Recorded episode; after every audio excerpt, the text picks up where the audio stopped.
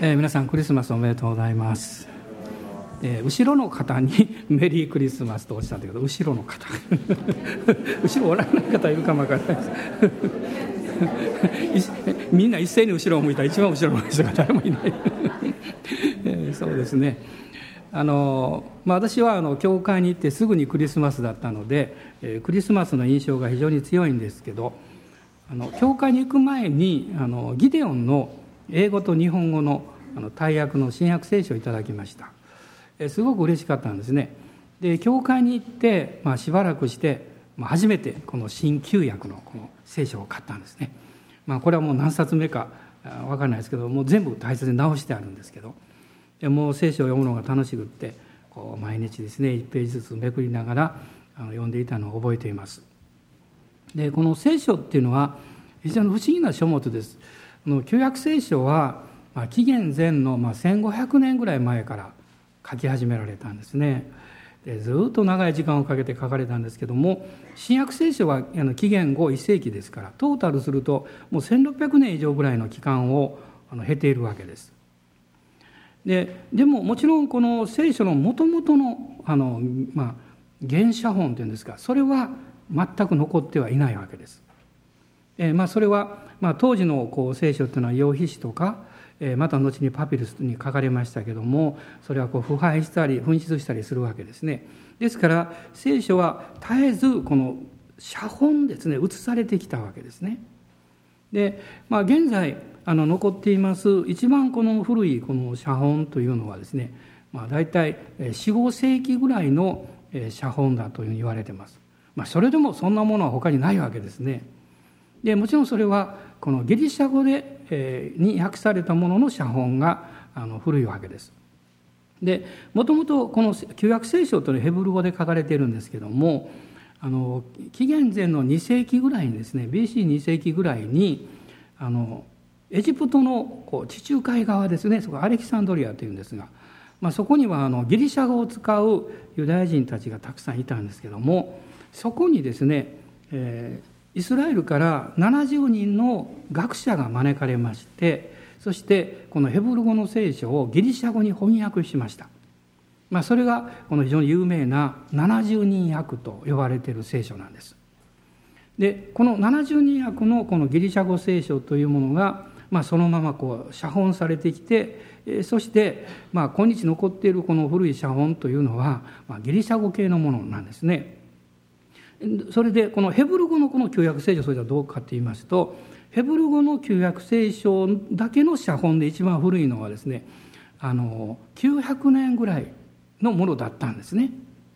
ところが今から、えー、65年前ですね1947年なんですが、えーまあ、20世紀、えー、最大のこの考古学発見と言われましたけどもこの市海のですねエリコの近くであの遊牧民がですねその洞窟の中にある亀の中に巻物があるのを発見したわけです。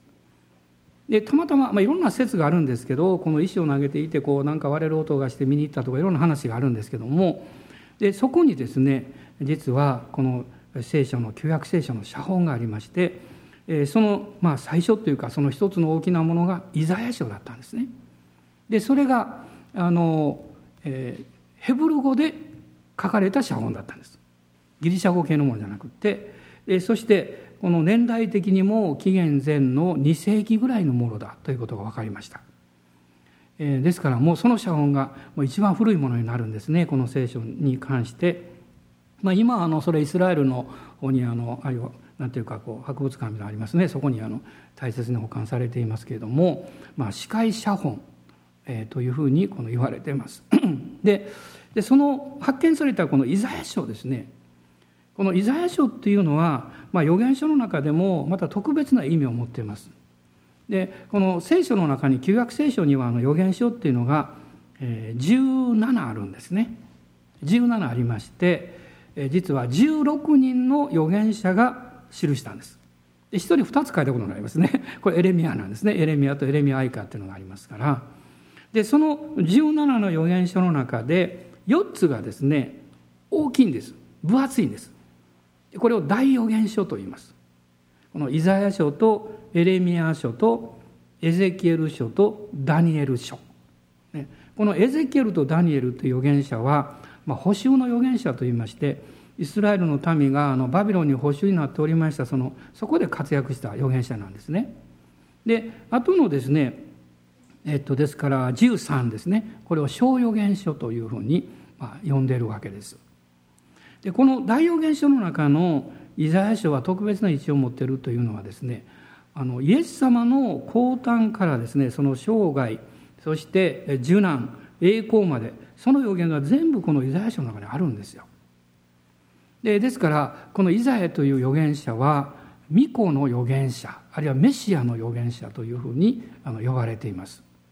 で今日はあのこのクリスマスの時ですので、えその降誕の予言についての箇所をですねこのイザヤ書の中から開きたいと思います。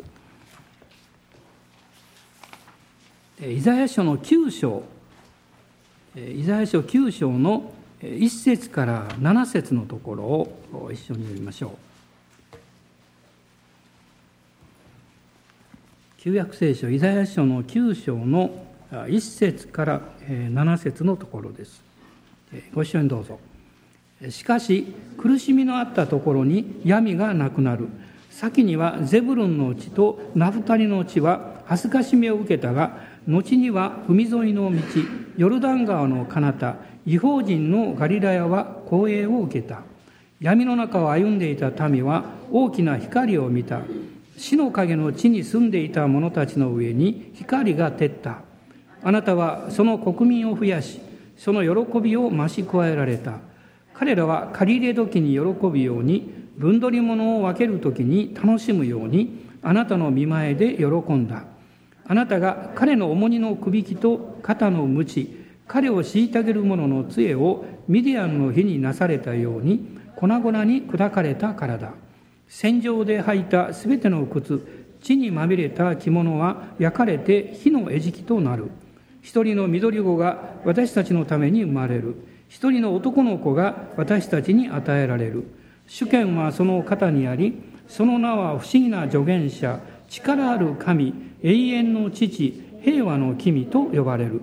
その主権は増し加わりその平和は限りなくダビデの王座についてその王国を治め裁きと正義によってこれを固く立てこれを支える。今より常しえまで万軍の主の熱心がこれを成し遂げる詩篇とかですねあるいはまあ伝道の書とか、まあ、画家書とかですね、まあ、そういうこのあの書物というのはイスラエルの国のこの黄金時代にまあ書かれているんです。で預言書というのは全く反対で暗黒時代なんですね。まあ、イスラエルの民が、えー、まあ霊的に落ちていくあるいは道徳的に大敗していく。国がですねいろんな危機の状況に置かれるわけです。その時に神様はこの預言者を使われたわけですね。用いられたわけです。でこのイザヤという人はまあはっきりは分からないんですけれどもこの宮廷の血を引く人物ではないかというふうに言われています。まああの宇治屋王のことが出てくるんですけどその王の家系ですね。非常に彼はまあ賢い人でした。まあ、彼は歴史家でありまた素晴らしい知力を持った方なんですが彼は約50年ぐらいですね預言者としてのこの活動をするわけです。そしてあの最後は、まあ、伝説によりますとマナセというあの非常に悪いこの王様の時代にあの2枚の板の間にこう挟まれて縛られてこのノコギリで引かれて殉教したというふうにあの伝えられています。あのヘブル書の中でですねあるものはノコギリで引かれというのが出てくるんですけど、まあ、イザヤのことを指してるんじゃないかというふうに言われてるんですね。でこのイザヤという人物、まあ、彼は、まあ、若い時代に神様からあの証明を受けた人物なんですけども、まあ、彼のこのイザヤ書の中から彼のこの歩みの特徴というものをこういくつかだけ拾い上げてみたいと思いますがまず一つはですねこのイザヤという人は神様からの幻を持った人であったということです。で幻のない民は滅びると聖書に書いてますが普通私の人生もそうですねその人の中に夢がないと人生は貧しくなりますこの将来に対するこの計画やあるいは幻がないとですね私たちの生活も何かこうあの冴えないというかねそういうふうになってしまうと思います。このイザヤ書の一章の一節を、え読んでみてください。一章の一節です、えご視聴どうぞ。アモツの子イザヤの幻。これは彼がユダとエルサレムについてユダの王ウジヤヨタムアハズヒゼキヤの時代に見たものである。彼は神様から幻を見せてもらいました。ただ彼が見た幻はとっても悲しい幻ですね。当時まだ北王国イスラエルがありその首都がエルサ、えー、ごめんなさい、えー、サマリアですね。そして南王国ユダがあってその首都がエルサレム。この2つの王国に危機が迫っている。そして神様は裁きをなさるんだというね、まあ、前回ミカの予言のお話をしましたけれどもそれをもう見たんですね。で実際北王国イスラエルはこの BC の722年に滅んでしまうんですけれどもこのイザヤによってこの南王国ユダエルサレムは助けられるんですね。ものすごい奇跡があの起こるわけです、まあ、これはイザヤ書の37章の36節から39節のところに実は出てくるんですね。イザヤ書の37章です。36節から38節までですね。9節ないですね。38節までです。一緒に読んでください。主の使いが出て行ってアッシリアの陣営で18万5千人を撃ち殺した。人々が翌朝早く起きてみるとなんと彼らは皆死体となっていた。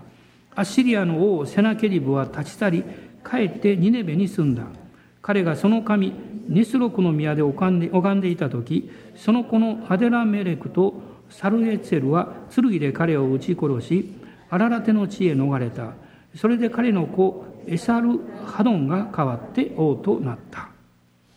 このアッシリアの軍隊がですねこのエルサレムを包囲していた時に主の使いが出ていて18万5千人を撃ち殺したこういうことが起こりまして実際これは歴史的なことですからこのアッシリアから南王国ユダが救われるわけですよ。まあ、その後このアッシリアがバビロン帝国に滅ぼされて、まあ、バビロンによって、まあ、BC の586年にこのエルサレムがあの滅ぼされてしまうんですけどもでもこのイザヤの時代においてはですね守られるわけです。で彼は神様からのこの幻を見たんですけどもこの幻を見るっていうのはどういうことなんでしょうか、まあ、それは神様の計画と導きというものを自分の人生の中で見る目を養うということです。まあ、私たちは先のことが分かりません。ですから将来についてこの不安なんですね。まあ、日本でも占いとかそういうものがこう流行するのはそういう理由があります。でも聖書は私たちがこの目で明日明後日のことを明確に見ることができなかったとしてもそのことをよくご存知で私たちの人生を確実に導いてくださる神様が保証してくださると言ってます。あなたの人生の将来が神様の御手によって守られ保証されているということが分かるということはこれはすごいことです。あなたの将来に対する不安や恐れというものがなくなるということです。この、えー、旧約聖書のこの信玄の中にこういう御言葉があるんですね。信玄の5章の21節です。信玄の5章の21節976ページになりますがご一緒にどうぞ。人の道は主の目の前にあり主はその道筋のすべてに心を配っておられる。私はこの道筋のすべてというところがとても好きなんですね。私の人生の道筋がある。私の歩みは道なんですね。その道の上私は歩いてるわけです。その道筋に神様は心を配っておられる。だからイエス様おっしゃったように明日のことは思い煩うなとおっしゃったわけですなぜ思い煩う必要がないんでしょうかこの全能の神様があなたや私の歩むべき明日の道筋を見守っていてくださるんですよ。なんと素晴らしいことでしょうかね。あの例えば旅行に行ったりねとにかく学校の先生なんかそうですよね、えー、何かどうか子どもたち連れて行く前に下見に行きますね。そしてそこが安全かどうか見てですね、まあ、危険なところがあればチェックしたりするわけです。神様はあなたの明日明後日の道筋をそのようにちゃんと見ておられるわけですよ。そしてあなたの歩みを守ってくださる。そのことが分かりますと私たちの心の中に希望がやってきます。安心感があるからですね。不安を持ってる人は希望がないです。希望を持つのは難しいです。でも神様から安心感をいただいた人は希望を持つことができます。恐れる必要がないからなんですね。ヨハネによる福音書の6章の中にこういう話がありますね。まあ今開かれてもどっちでもいいですけども。あのイエス様が、えー、突然ピリポにですねこの群衆のためのパンの用意をしなさいって言いました。で皆さんよく知ってますね。もう5,000人男だけで5,000人以上いたわけですから。でその時にまああの後で子供がですね5つのパンと2匹の魚を持ってくるんですけどもその時にピリポは戸惑ってしまいます。ね、イエス様ねそんなの無理でしょうって。でもヨハネによる福音書の6章の6節を見ますとこういうふうに書いてますね。ピリポにそういうふうにおっしゃったイエス様が主はご自分でなさろうとすることを知っておられたとこう書いてます。私はこのことを読むと非常に安心します。私たちも毎日の生活の中でいろんなことがこうやってくるわけです。ああどうしようかなと思うこともあります。でも全能者でいらっしゃる神様はあなたの道筋に心を配りそしてあなたのためになすべきことがどういうことであるかということを知っていらっしゃる。ですから時々皆さんもこういう経験するんじゃないですかね。なんかいろんなことがあってですね。であのその問題の中であちゃんとこういうふうに備えられていたんだとか、であの不思議にあの人がこの時来てくれたとかですね、まあ、私もこの数ヶ月何度もそういう経験をこのしました。でこの間もお話ししましたけどね父の転院の時にも本当に祈りました。どうしようかなと思いました。でもいつもまあ、最近思うことはですね神様は必ず助け人をどこかに置いてくださっている。で慌てふためいてる人はその助け人を見出すことはできませんが落ち着いて主を見上げる人は その助けを見出すことできます。で今回はある一人の看護師さんと主治医でないお医者さんが助け人になってくれまして、えー、全ての処理を全部私たちが行く前に作っていてくださった。これは奇跡でしょう。行ってから作るんだったらあれですけどね。全部作ってファックスするだけですけどと言ってくれました。びっくりしました私が言ってですね。でもそれは神様の計画と導きの目から見れば決して不思議なことはないんでしょう。それは神様が愛してくださってるからです。もちろん次から次といろんなことをやっていきます。今日皆さんもこの問題や必要の中に多くの方がいらっしゃると思いますね。でも今日この礼拝の中で覚えていただきたいんです。あなたは明日のことを思い煩う必要はないということです。主はあなたの明日の人生の道筋に心を配っていらっしゃいます。イエス様はあなたのためになすことをもうご存知です。私たちにとって必要なことはそのことを信頼することです。まあイザヤはもう本当に大変な幻を見てしまいました。もうこの国がどうなるんだろうというそういう危機的な状況を見たわけです。しかし彼は信仰を持って進んだわけです。その結果エルサレムが守られたわけですね。またこのイザヤという人は6章の8節を見ていただきたいんですがイザヤ書の6章の8節です。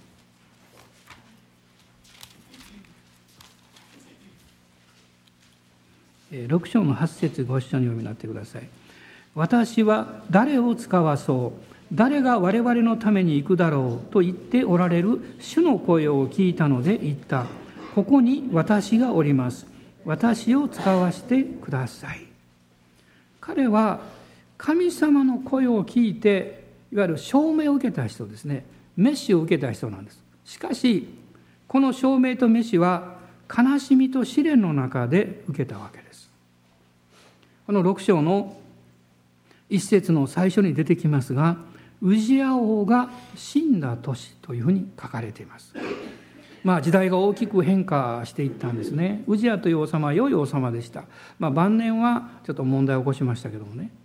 でも彼は良い王様でした、まあ、イザヤもおそらく尊敬し慕っていたんでしょう。その王様が亡くなった。そして時代がこう変わろうとしているわけです。国の中に深い悲しみがあり痛みがあるわけです。その時に神がイザをイザヤを呼ばれたんですね。実は私たちが誠の神様に出会う時というのはもう何か物事がうまくいってる時は少ないと思います。むしろ逆なんでしょうね。まあ何年か前に私はあるところに急に政界に呼ばれまして行ったんですね。というのはあのそのあの時何があったかはっきり覚えてないんですけどもあの海外からの講師が急に来れなくなりましてですね。私に電話かかってきまして「え来てくれませんか?」って言うから行きました。でその政界に行った時にですねそこに一人の、まあ、男性の方があのたまたま他のことで来られてたんですけどもその方と私は出会ったんです。でその方がこの証しをしてくださいました。まあ彼はあのある大きな工場を経営していたんですね。であのとても真面目な方ですね、え、まあ、一生懸命働いて、従業員のためにということで。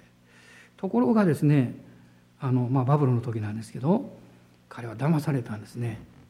あのこの社員のためにということで、まあ、彼が投資したお金、まあ、それが実は詐欺だったんです。で全部失いまして億単位のこの負債を負ったわけです。彼は自分の持ち物も全部処分してですねそれに当てたんですけどね。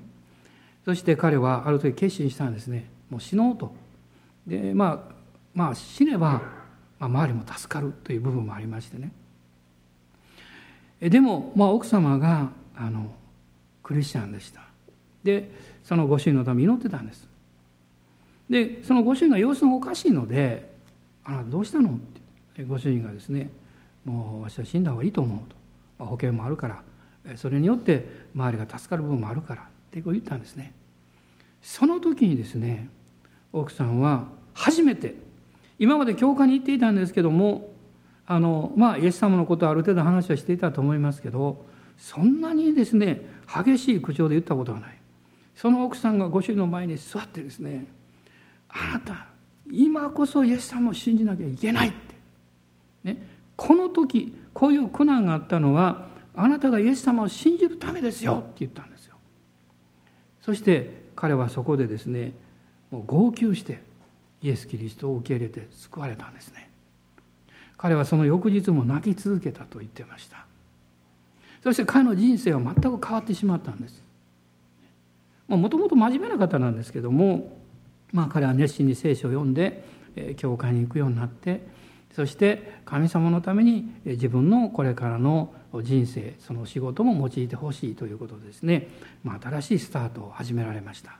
そして順調に、まあ、それが一歩一歩あの進んでいる時に私がお会いしたんですね、まあ、そういうお貸しを聞きながら一言ポロリとこうおっしゃったんです。先生でもね私はねああいう経験をする前にイエス様を信じていたらよかったのにって今いつも思うんですよって言いました。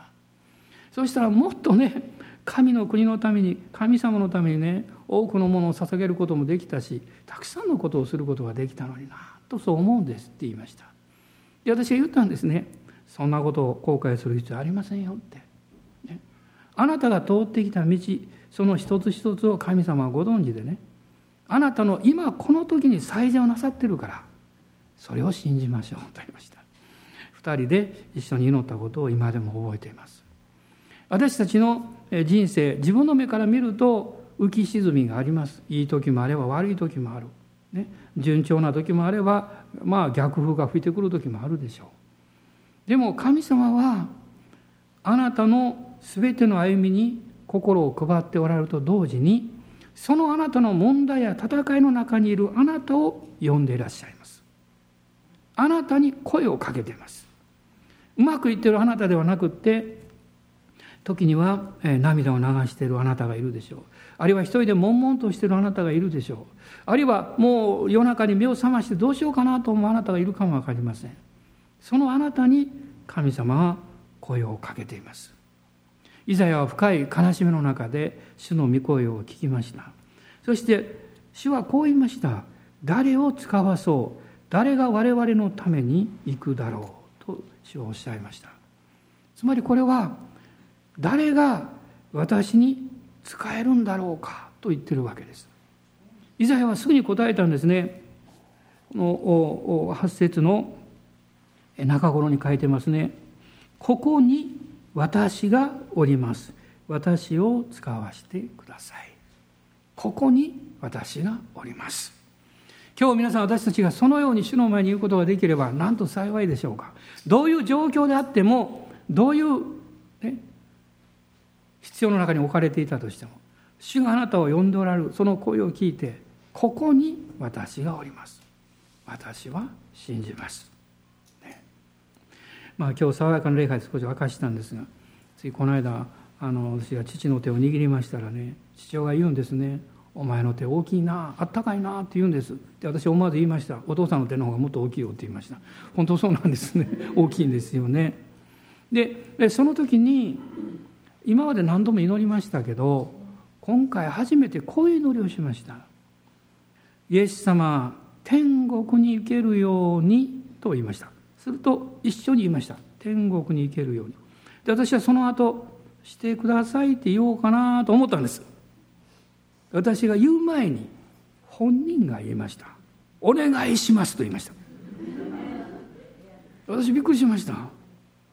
ねやっぱり本当に祈ってるんやと思いましたその時にね。神様はあなたの心の深いところをご存知ですよ。まあ認知症で認知症でね、まあ、いろんなことありますけどね。でも認知症であろうが何であろうが神様の目の前にあなたは愛されていて尊い存在なんですよ。素晴らしい存在なんです、ね、あなたが永遠の御国に行く天国に行くことを願っていますよ。そしてこの地上において神の栄光のために生きることを願っています。あなたがこの地上で大成功したとしても聖書に書かれているようにあなたが地上で得た労苦を何一つ携えていくことはできないと書いてます。私たちは主の神のために人々のためにそれを用いるために預かっています。神様はあなたに声をかけてそしてあなたを導いておられるんです。今日がその答える日だと思います。大人の方にイエス様を信じましょうと言ってください。でイエス様を信じてね信頼していきましょうってね。もうこれは一つの決心です。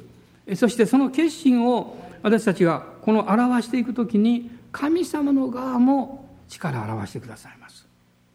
イザヤは悲しみの中にいましたけどでも彼は主に応える決心をしたんですね。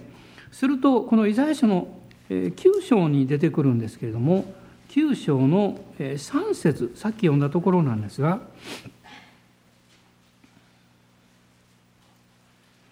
9章の3節一緒に読んでください。はい、あなたはその国民を増やしその喜びを増し加えられたそこで結構です。神様はあなたが「はいここにおります」というならば神様はあなたの人生に喜びを増し加えてくださいます。喜びですよ。それを増し加えてくださる。そしてもう一つ大事なことはですねこのイザヤという人はメシア救い主の降誕を予言した人ですね。まあ、今日この9章の読みました6節の中に一人の緑子が私たちのために生まれる。一人の男の子が私たちに与えられるとこう書かれていました。これ救い主の予言です。そしてもう一箇所もう少し前の7章の14節。7章の14節ですね。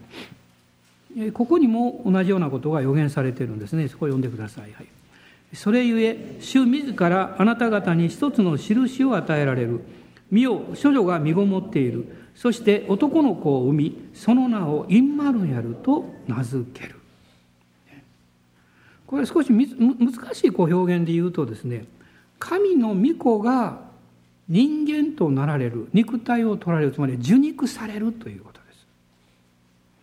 で神が受肉されるというこのことはですね普通人間にはなかなか受け入れられないんですね。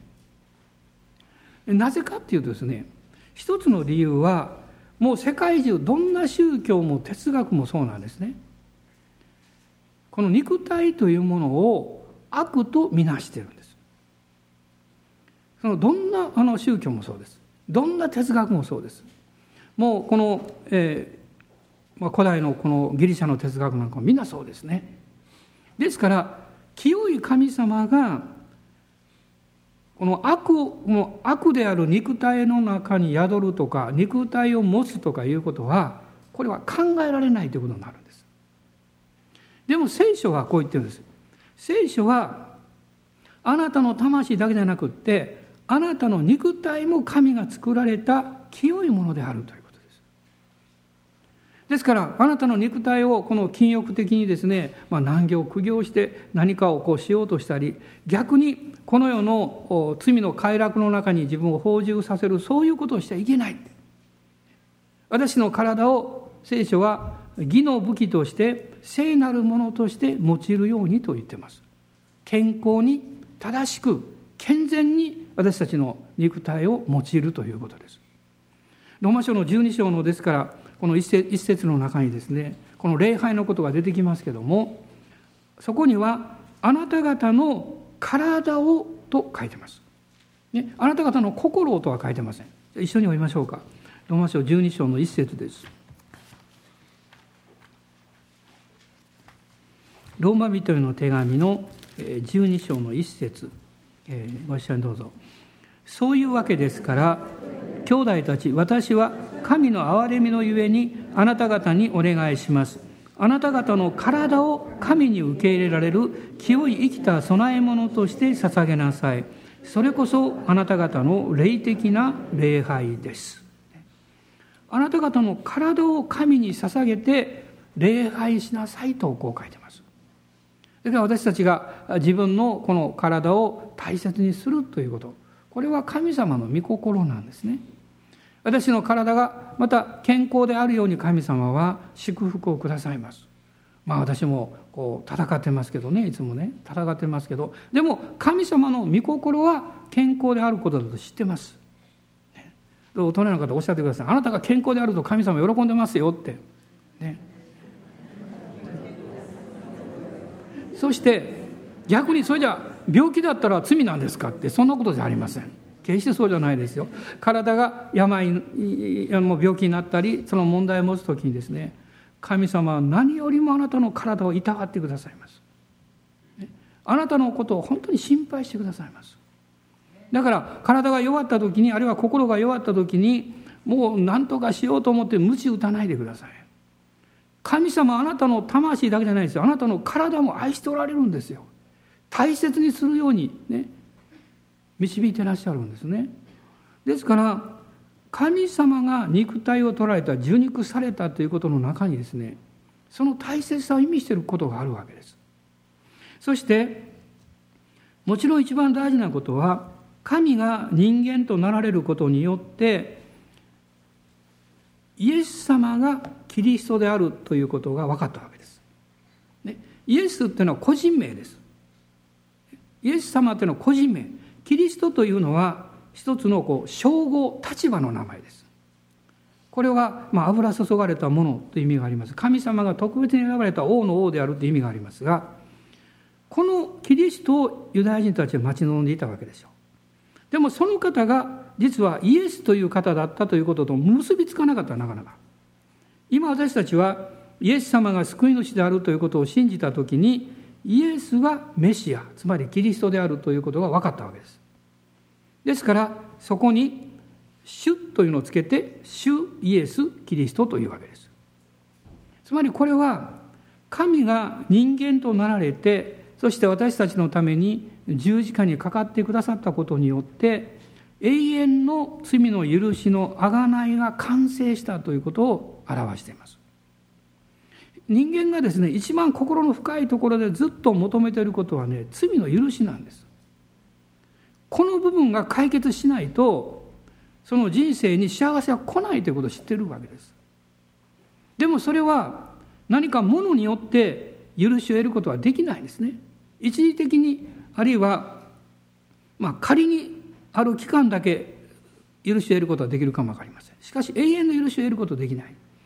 あなたを許すためにはあなた以上に値打ちのある方が価値のある方があなたの代わりに命を捨ててくれないと許しが行われないわけです。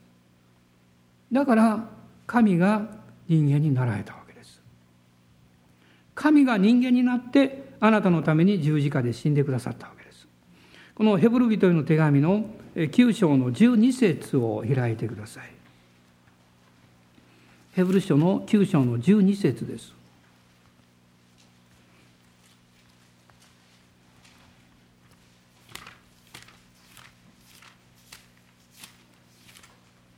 9章の12節、まあ、1節だけを見たいと思います。はい、また、ヤギと子牛との地によってではなく、ご自分の地によって、ただ一度、誠の聖女に入り、永遠の贖いを成し遂げられたのです。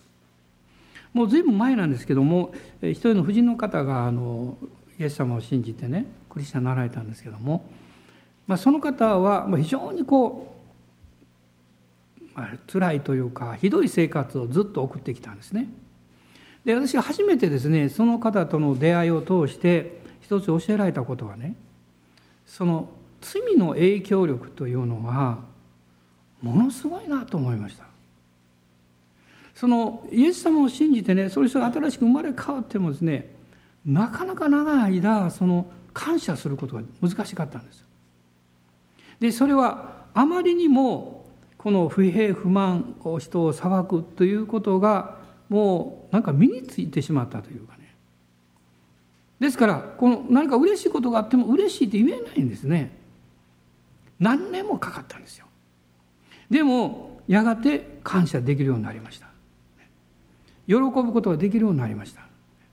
つまりそれは救われていないからできなかったんじゃなくってイエス様を信じて救われてもその人の中に永遠の命が与えられてもその生活をしているこの主はこの主力はこの魂の領域ですからそこにこう習慣的にこうまあなんていうかこう身についているものがですねなかなか取れないんですよね。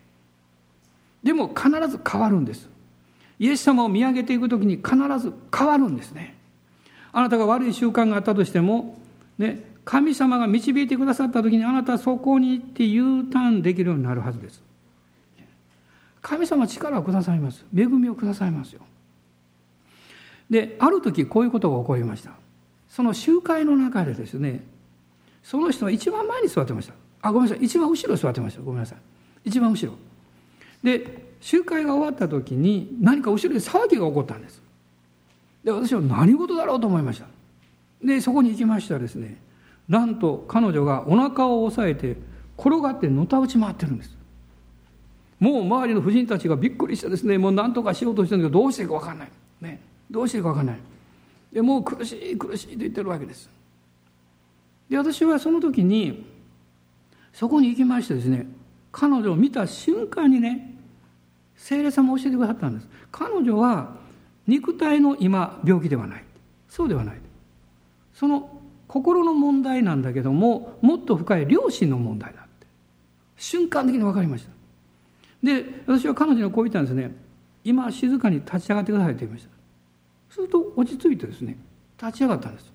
そして前の方に寄りましてそして一番前に座ってもらってそして私はこういうふうに話したんです。あなたが今その苦しんでいた理由はあなたがもうすでに歩んできたその全ての罪をイエス様が許してくださったんだけどもその罪が許されているその許された罪の何かこう影響力というかそういう記憶力記憶というものがあなたの良心に戻ってきて心の良心ですね。あなたの良心に非常にひどいこう、えー、非難をしている、責め立てている。だからあなたはその苦しみのために肉体まで痛みを感じてるんでしょうと言いました。彼女はそうですと言いました。そしてこう言ったんですね。あなたにとって大事なことはもうあなたはその罪を悔い改めてイエス様を信じたんだからもう一切自分を責める必要はないんですよと言いました。そうではなくってイエス様の十字架の許し贖いというものがどれほど力強く大きいものであるかということを聖書から学んでくださいと言いました。それを受け止めてくださいと言いました。そして一緒に祈ったんです。その瞬間に彼女は解放されました。つまりこのイエス様を信じて救われた後の問題はですねその人自身がイエス様の十字架の贖いの大きさや素晴らしさをどれだけ見つめているかというそれを見上げているかどうかという問題にかかってきます。自分の問題は主によって許されているんですね。でも過去が追っかけてくるわけです。であなたの記憶の中に呼び戻そうとするんです。そのもういろんな嫌なことやですね辛いことをですね。私たちはその時にイエス様の永遠の贖いが完成したということを宣言する必要があります。そして御言葉が語っているように嘆きと悲しみは逃げ去ったんだと。罪の力が私を縛る影響力から私は解放されたと宣言できます。その宣言をしない限り何度でも何回でもあなたを追っかけてきますよ。あなたを縛ろうとします。あなたを捉えようとしますよ。永遠の贖いはあなたをそこから解放したんです。イエス様が肉体を取っておいでにならなかったらそのことは起こらなかったんですね。だから神が人間になるというこの理由ですね必要がそこにあるわけです。そしてイザヤはこの7章の中でこう言ってますね。インマヌエルと唱えられると言ってます、インマヌエルです。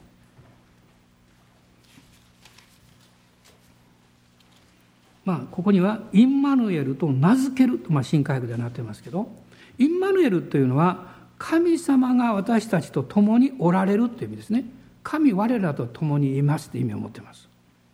さっきも言いましたけどイエスというのは個人名ですね。でなぜ個人名である必要があったんでしょう。それは救い主はあなたという個人を救うために来られた。まず第一ですね。あなたをまず救うために来られた。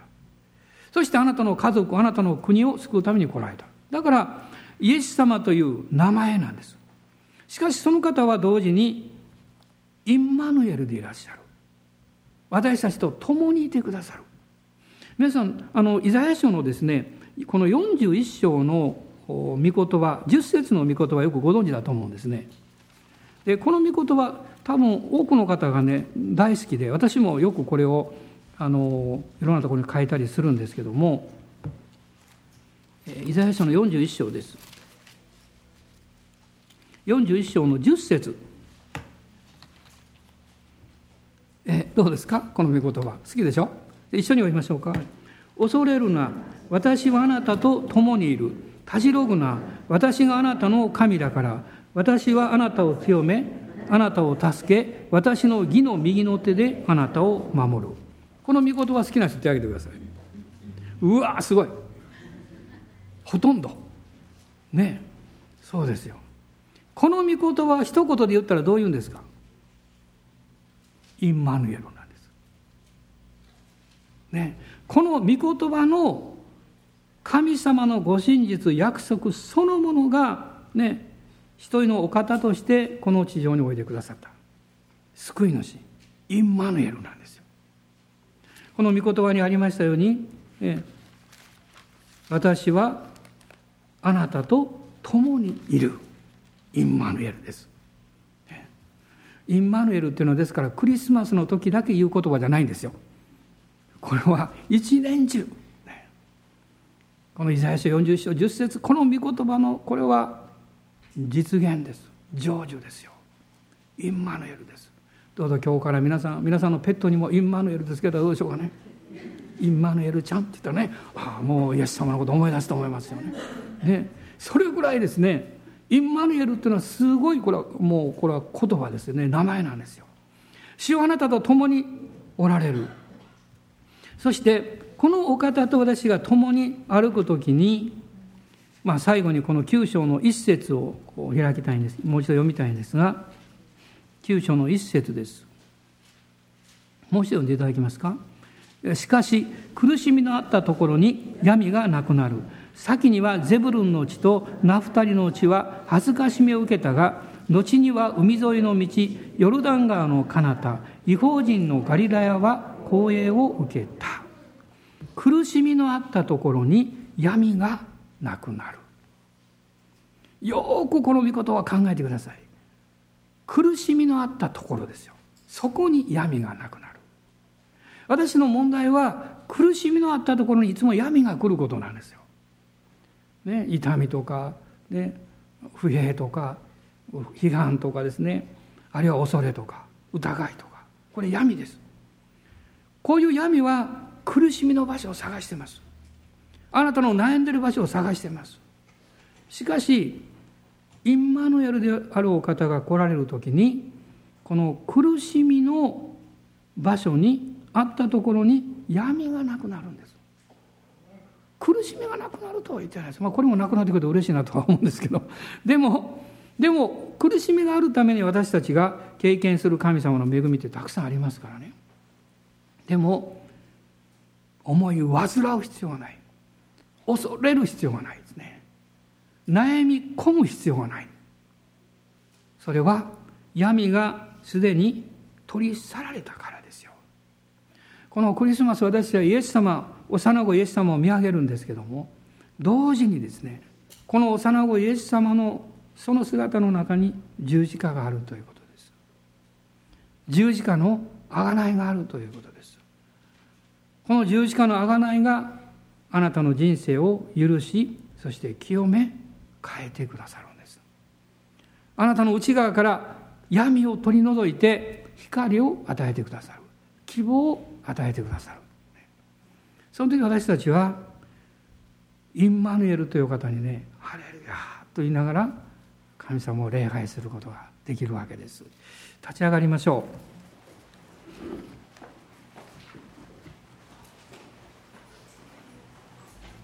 う。メリークリスマスと言いますけどこのメリーというのは楽しいという意味を持っていますがこの語源の意味はですね力強いという意味があるんだということを昔聞いたことがあります。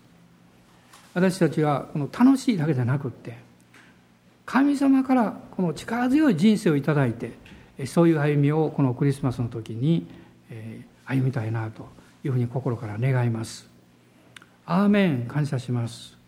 まあ、主の前にもう一度出ましょう。ここにインマヌエでいらっしゃる方がいらっしゃいます。アーメン感謝します。そしてあなたに声をかけていらっしゃいます。声をかけていらっしゃいます。あなたを導いていらっしゃいます。私たちはどう答えるでしょうか？イザヤのように答えたいです。はい私がここにおります。私を使わせてください。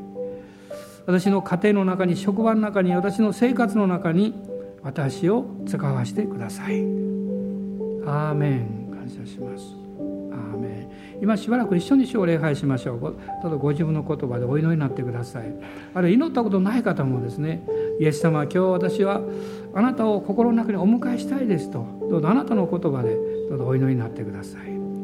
アーメン。感謝します。ハレルヤ。イエス様感謝します。主は今日あなたの戦いの場所に悩みの場所に訪れてくださっています。あなたの心配しているその領域の中においでくださっています。そして永遠の贖いを成し遂げてくださいました。このヘブル書9章の12節ですね。そこに書かれています。永遠の贖いです。あなたの罪は許されたと主はおっしゃっています。それを信じた時に私は天国に行けると確信できます。そして今この今の生活の中にあっても主が私の人生の道筋に心を配ってくださって私を守り導いてくはってるんだということを感謝できます。アーメン。感謝します。ハレルヤ。もう一度感謝を捧げましょう。アーメン。ハレルヤ。おー主よ。またあなたのご家族のためにも感謝を捧げてください。アーメンハレルヤアーメンハレルヤ主よハレルヤアーメンアーメンハレルヤ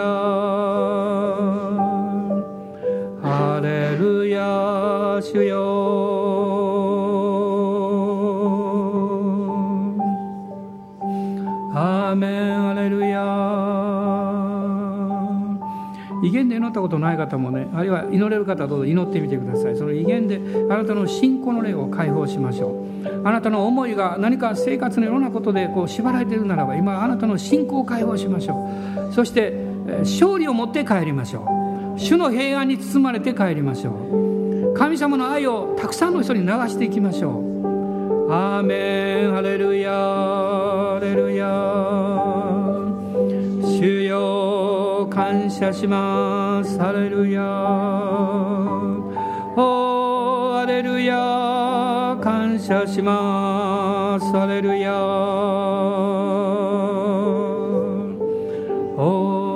サンバララスカラバラララスローリア今日朝私は目を覚ますなり、主からの御声を聞いたように思いました。今日私は素晴らしいことをするとおっしゃってくださいました。それ何なのかなとずっと思ってます。もうすでにそのことが起こっているでしょう。あるいは今この瞬間にあなたの上にそれが起こるのかも分かりません。この教会にそれが起こるのかも分かりません。主は素晴らしいことを今日もしてくださいます。アーメン。ハレルヤ主よ。アーメン。アーメン。ハレルヤ主よ。感謝します。ハレルヤ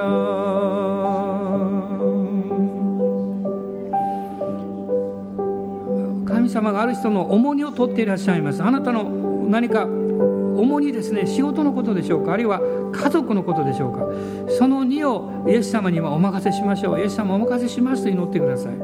それを主が今取り下ろしていらっしゃいます。あなたの2を取ってくださっています。アーメン。ハレルヤ。おーハレルヤイエス様感謝します。おーハレルヤハレルヤハレルヤ。また主があなたの体の疲れや痛みも癒していらっしゃいます。今日この時癒しを受け取りましょう。アーメンアーメン。この腰痛のある方は腰を動かしてください。肩の痛い方はね腕を動かしてください。おーハレルヤ感謝します。主があなたを癒してくださいます。アーメンハレルヤハレルヤ主よイエス様あなたの人生に希望を与えていらっしゃいます。アーメン感謝します。ハレルヤおーハレルヤアーメンアーメンオーラがサンバラララシリビハンダララスコ。イリビハンダララスカラララシリビハンバラララスカンダララス。オーラバガラララサンダララシリビヒラハンダララスサラバラララシリビアンドリ。オリガラララサンバラララスキリビハンダララスロビハンダララサンダリデスクロリアンダリラ。おーハレルヤ。感謝します。感謝します。感謝します。イエス様あなたの皆によってお一人お一人を祝福します。どうぞこのクリスマスの時あなたの上からの平安と喜びと愛によって満たしてください。インマヌエルでいらっしゃる方が共に歩んでくださいますから感謝します。アーメン。感謝します。ハレルヤ。ハレルヤ。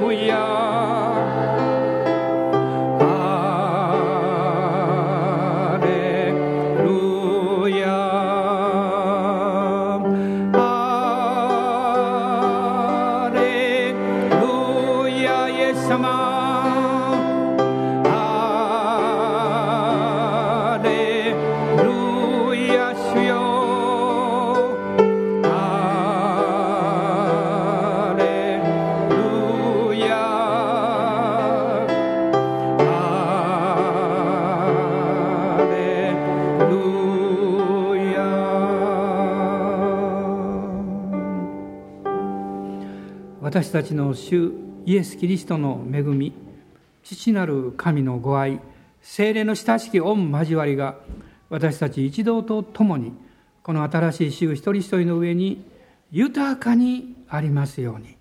アーメン